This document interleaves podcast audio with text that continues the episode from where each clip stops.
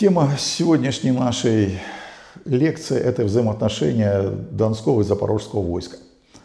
Э, взаимоотношения были очень тесные, поскольку эти два сообщества ну, фактически были родственными и по своему происхождению очень похожи друг на друга. Э, сам термин «запорожец», да, ну понятно, по месту нахождения их основной базы – это низовье Днепра, э, значит, за днепровскими вот этими порогами. Вот, они себя называли низовое войско Запорожское. В обиходе, а иногда и в таких официальных документах их называли запорожские черкасы. Сам термин черкасы, он привнесен, происхождение этого термина, скорее всего, тюркское. Ну, это зависит от того, что некоторые народы получили свое название по своей деятельности, да, по первому впечатлению. Ну, например, мы знаем, слово «скиф» означает «воин», а сами себя они называли там сколотами или саками. Слово «араб» означает «воин». И слово «черкес» тоже самое означает «воин», потому что вот да, сейчас на территории современной там, Карачаево-Черкесии, да, население называют черкесами, но у них самоназвание абсолютно другое, они себя называют адыги. Слово «черкес» возникло, видимо, среди турок или крымских татар, и оно означает э, воин э, с Кавказа. Значит, чери – это войско по-тюркски, а кес – это первопредок кавказских народов. То есть чери-кес – это, вот так сказать, воин с Кавказа как бы. Ну и вот эти воины с Кавказа, они довольно такое имели влияние в степи, ну, например, знаменитый э, князь Темрюк Идаров, э, он несколько раз нанимался запорожцами, чтобы он водил их против молдаван, например. Сам термин здесь появился в степи, потому что вот эти народы, они выходили в степь и занимались, естественно, набегами. Э, привнес этот термин, скорее всего, князь Вишневецкий, который ходил в походы вплоть до территории современной Кабарды и привел оттуда с собой наемное войско. Поэтому, э, ну, например, до конца 18 века в Польше э, был такой род войск, как пятигорцы, пятигорские хоругви. Ну и, скорее всего, вот это слово черкес, черкас, изменение зависит от того, что у каждого народа есть своя такая доминирующая гласная буква. Например, на севере окают, у нас акают, а тюрки екают. Вот у них вот это слово черкес э, украинцы, видимо, переделали или, ну, под слово черкас. Э, вот эти черкасы э, селились не только в низовьях Днепра, они селились в низовьях Дона. И есть такая легенда, что вот этим казакам польский король Стефан Баторий подарил территорию в низовьях Дона хотя она ему, конечно, не принадлежала. Но это вообще прецедент такой, э, часто встречающийся, ну, например, в 1918 году, когда немцы оккупировали Донецкий бассейн, и э, Донское войсковое правительство потребовало значит, вернуть, а там уже украинцы пытались свою администрацию насадить, то Гетман Скоропадский предложил Краснову, вы мне отдайте Донецкий бассейн, а я вам отдам Астрахань. Хотя какое отношение Астрахань имеет к Украине, значит, ну, понятно. Вот, там в низовьях Дона были вот эти две черкасские станицы. И сам термин «черкасский городок», при том, что столица донских казаков была в раздорах, означает, ну, по смыслу, военный городок, то есть форпост. Вот, э, запорожских казаков или запорожских черкас было раза в 4, даже в 5 больше, чем донских казаков. Они просто раньше образовались, и по Днепру они имели выход сразу в Черное море. Донские казаки образовались несколько позже и имели выход в Азовское море, потом только через Азовское море в Черное. Сближала их, естественно, взаимная вот эта выгода, совместные походы за зипунами. Они держали в ужасе, значит, все вот это турецкое побережье Черного моря, и вот эти совместные походы их сблизили. Они принадлежали фактически к разным государством. Запорожцы формально были подданы польского короля, а донские казаки получали жалование от московского государства. Значит, а присягу приняли позже, в 1671 году. И невзирая вот на все это, что они вообще-то подданные или, так сказать, данники э, разных государств, между ними был военный союз. И когда были какие-то конфликты, ну, между, допустим, Москвой и Доном, то донские казаки как-то так недвусмысленно заявили, а у нас с запорожскими черкасами оговорено, что если на них кто пойдет, мы им помогаем, а если на нас кто пойдет, они нам помогут, а Дон без крови мы не отдадим. То есть э, они противопоставляли, так сказать, московской власти союз с запорожцами, если что. И вот это постоянно было проблемой для русского государства, которое после смутного времени пыталась отобрать, вернуть назад, допустим, тот же Смоленск, который поляки отобрали. Причем э, поляки отобрали Смоленск в результате очень мощного похода именно запорожских казаков, именно украинцев, Гетмана Сагайдачного и королевича Владислава на Москву в 1618 году.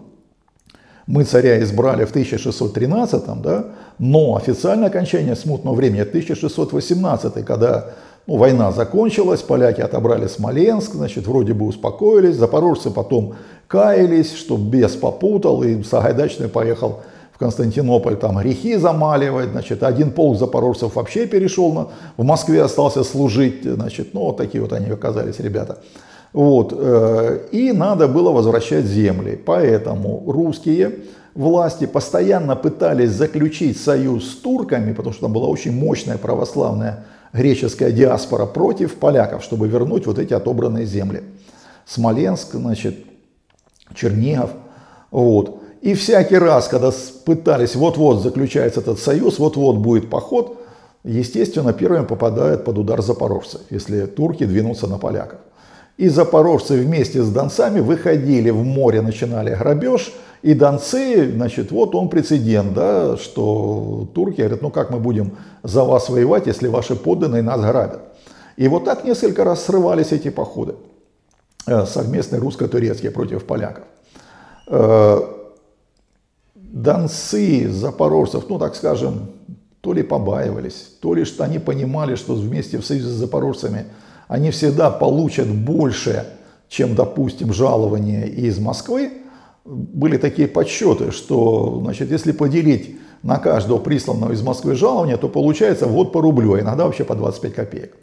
А с запорожцами они могли награбить столько совместно, что, в общем, как они там, значит, в бархатных кафтанах, там, значит, в шелковых штанах, там, значит, в софьяновые сапоги. Вот это очень сильно на них действовало.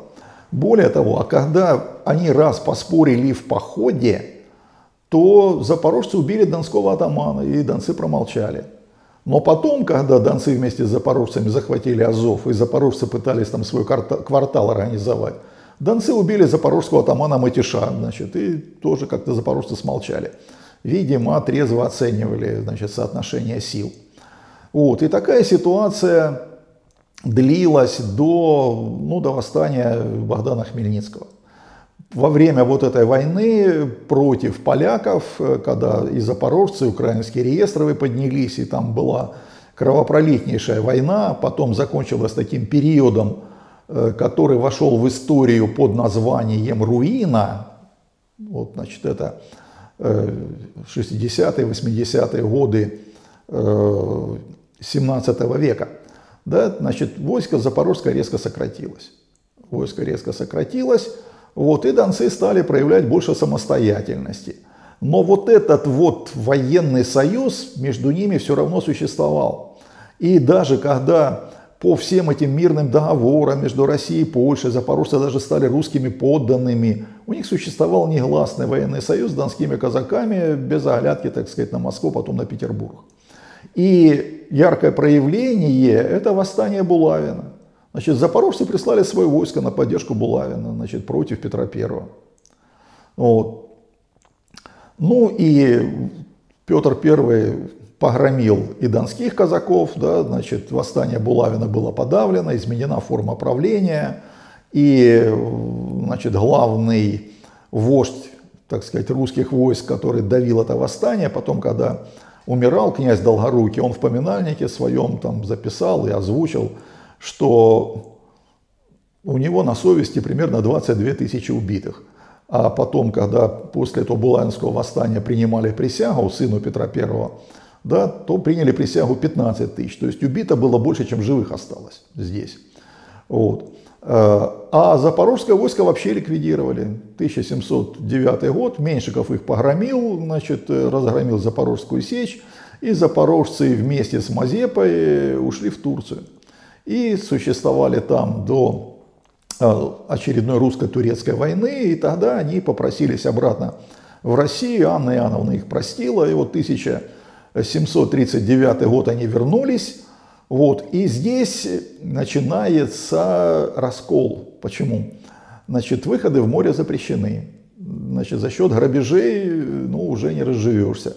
Поэтому вот эти э, войска, они себя войсками называли, Донское войско – запорожское войско начали заниматься хозяйством. Для занятия хозяйством, ну, сразу они, в общем, не могли перейти к земледелию, это для них считалось постыдным, руки в земле морать. Они стали, значит, больше рыболовством, скотоводством, э, виноградарством, там, садоводством и так далее. Вот. Это нужна земля. И у них как раз пограничные земли. И вот с этого момента, с конца 30-х годов 18 века, начинаются постоянные э, конфликты между донцами и запорожцами. Пограничная речка, одни считают Миус, другие считают, что Кальмиус. Запорожцы вообще считали, что пограничная речка Тимирник, то есть они свою границу видели вот около ростовского вокзала. Значит, и постоянные конфликты, постоянные драки. Значит, э, ну, был такой случай, что э, казаки ходили, сбивали запорожцы со морских коз, и они сами, допустим, рыбу ловили, а запорожцы пришли уже ловят. То есть пошли драки вот такого характера. А, допустим, будущий атаман Степан Ефремов, он еще лучше сделал, он, когда выступил в поход, его вызвали туда, в Прибалтику, в главе войска, и ему подчинили калмыков. Так вот, когда он шел в поход, он э, значит, э, руками калмыков погромил все приграничные запорожские вот эти, значит, там, зимовники, там, э, все эти их, значит, угодья, сено пожух и так далее. И потом свалил на калмыков. Значит, в тот период у нас власть уже была такая, значит, просвещенная, вопрос, почему калмыки, значит, вот так себя ведут, они, ну, они ж не христи, значит, и вопрос, значит, э, их э, привести в православие, калмыкам стали говорить, что переходите в православие, те сказали, что у нас на кресты денег нет, ну и вот перевели вот в такое, что, значит, сбор по всему обществу калмыкам на медные кресты, и пока их там, значит, э, христианизировали, про запорожские все эти, так сказать, покосы и там, что они бобров ловили, все это забылось. Вот. Но конфликты продолжались постоянно. И э, ну, когда дело уже идет вообще-то о куске хлеба, да, значит, э, тут э, как-то ну, меньше дружеских таких проявлений было. Ну и конец для всего войска Запорожского, это 1775 год, когда после победы в русско-турецкой войне войско Запорожское оказалось вообще-то в тылу, а не на границе. Ну, собственно, войско Донское. Но войско Донское себя в какой-то мере реабилитировало, чем э, донцы очень дружно выступили против Пугачева. Значит, э, и царская власть, вот во второй, при Екатерине II, она уже вверх двигала не тех, кто там прекрасный воин, стратег, полководец, таких тут очень много было, а двигали, кто зарекомендует себя как верный слуга престола. Вот. И все вот эти, значит, 1774 6 год, э, все атаманы и войсковые судьи, это кто? Кто ловил и бил Пугачева.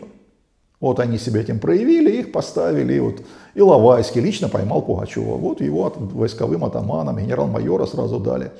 Значит, э, Луковкин, походный атаман, его сразу, значит, вот войсковым судьем, бессменным войсковым судьей. Вот. А, ну и тем самым показали, что хотя мы вообще-то не на границе стоим, границу передвинули по Кубани, да, но мы вот верны правительству, и их уже чаще стали рассматривать э, не только как пограничные, но и как полицейские войска. Вот их не тронули. А Запорожье, значит, э, вот они значит, оказались в тылу, да, не на границе. Ну и там э, началось что?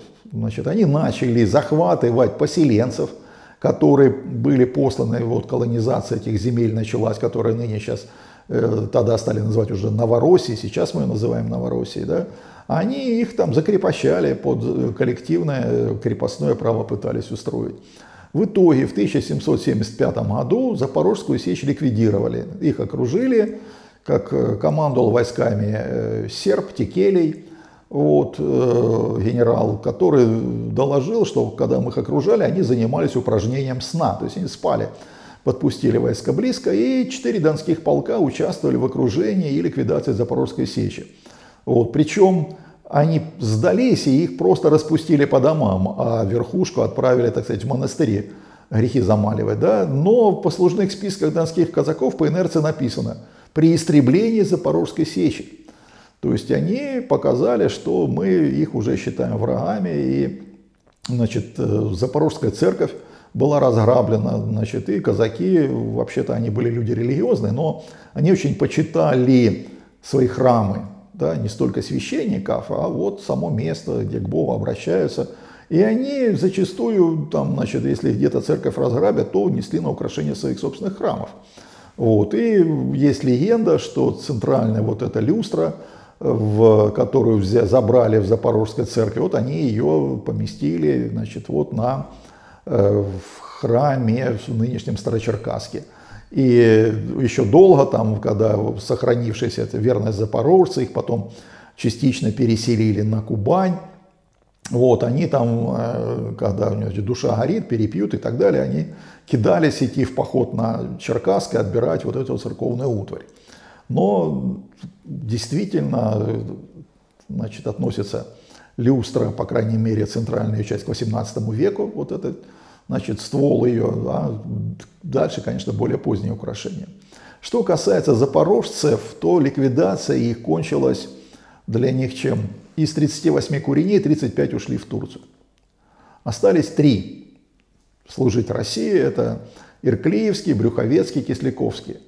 Вот. И когда началась новая война с турками, вокруг них а, на их базе и вокруг них восстановили все эти ушедшие 35 куреней за счет добровольцев, за счет, ну так, романтически настроенных, потому что казакам вообще-то завидовали их образу жизни, э, назвали верное войско Черноморское. Сначала их хотели э, после окончания войны оставить на реке Бух, потом э, Потемкин переселил их на Тамань. И вот они составили костяк Черноморского войска, которое потом значит, превратилось в Кубанское. Причем вот эти три коренные запорожские значит, курени, они поселились не по Кубани, они поселились гораздо севернее, по речке Е. А всех вот этих романтиков, которые, так сказать, хотели быть казаками, вот их поселили по Кубани, значит, и э, чтобы они поняли, что такое казачья жизнь, да, что там не медом их кормить будут, а придется служить и по всем этим плавням ползать, и с черкесами воевать. В общем, вот, э, Черноморское войско потом пополнили в общем, набрали 45 тысяч украинцев, малороссиян, и прислали уже в 19 веке, они довели войско до штатного состава, вот, а значит, с востока подошли и разместились станицы линейного войска, которое в подавляющем большинстве было из посланных туда по жребию донских казаков. Либо их посылали по жребию Волжское войско, потом Волжское войско перевели на Кавказ – в общем, и кубанское войско было создано как некий симбиоз между линейцами, то есть бывшими донцами, и черноморцами, которые отчасти были там запорожцами. Так образовалось кубанское войско. Вот. Ну и э, в этом войске до сих пор такая легенда, что все они потомки запорожцев. Хотя на самом деле там из всех станиц потомки запорожцев три станицы. Вот. На этом вот эти вот взаимоотношения ну не то, что они закончились, они уже не непосредственно донцы и запорожцы, да, вот, а донцы-черноморцы, вот, э, ну и потом э, не, не стало вот такой, как бы, ну, поруки, да, как военный союз. Они и те, и другие же служили России, и так служили, что, значит, не забалуешь. Вот, э, но в целом, видите, значит, совместное вот это да, создание кубанского войска из донцов и частично из запорожцев, вот показывает, что да, они вполне, так сказать, смогли ужиться и как новое войско себя проявляли. Вот так вот. На этом все эти взаимоотношения, собственно, вот в это вот все перетекли.